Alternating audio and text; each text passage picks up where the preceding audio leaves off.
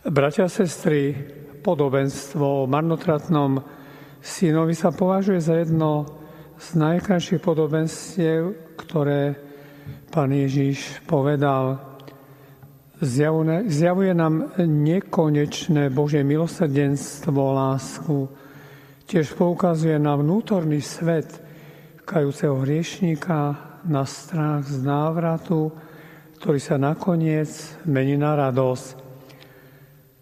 Ako duchovne ladenom filme prebieha scéna zbludeného mladého muža, ktorý chce užívať život v slobode, no na to ešte nepripravený, bez opory otca, padá až na dno.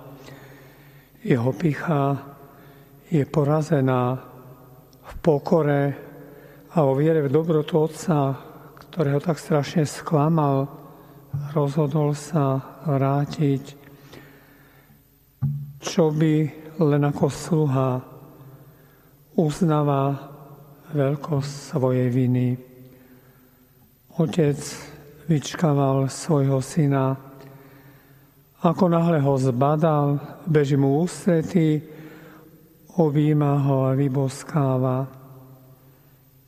Nepochopiteľná radosť, chýbajúce výčitky. Dokonca nasleduje nákladná hostina.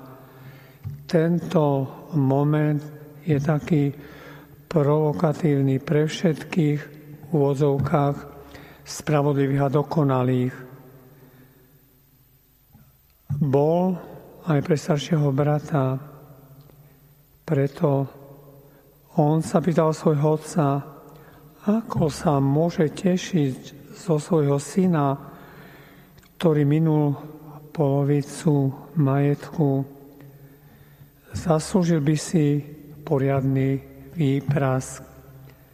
Z našho pohľadu jednoznačne z pohľadu Otca, Boha Otca, ktorý každú chvíľu očakáva návrat strateného syna dcery, to neplatí ten, kto sa vracia, už pochopil, ako veľmi sa mýl, ako veľmi blúdil. On vie, že zlíhal. Prichádza domov na miesto, kde mu je dobre, príjima pravidla, to je veľmi dôležité, kedy si nezmyselné pre ňoho, teraz opodstatnené a také už dokonalé aj s duchovným pohľadom.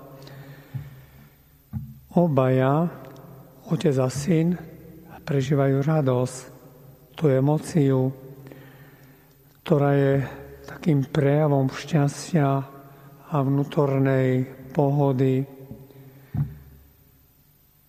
Prečo ju Apoštol Pavol uvádza o svojich listoch ako jednu z dôležitých čností, ktoré by mali byť súčasťou našho života, pretože skutočná radosť je čistá, je ukrytá v prvých krokoch dieťaťa, objati milovaného človeka v jarnom slnku, krásne zakvitnutej záhrade je ukrytá v momentoch, ktoré sa nám navždy uložia v pamäti. Taká radosť má byť súčasťou našho každodenného nádychu a výdychu. Má pripomínať toho, ktorý nás čaká s otvorenou náručou. Bratia a sestry, Boh sa nesmierne raduje nad návratom každého svojho pobludeného dieťaťa. Všetko jedno, v akom stave sme zašpenení alebo prstom označení. Hlavne iba to, že sa chceme vrátiť niekedy po ťažkom vnútornom boji sám nás uvedie do svojich príbytkov, ktoré sú pri nás pripravené od stvorenia sveta.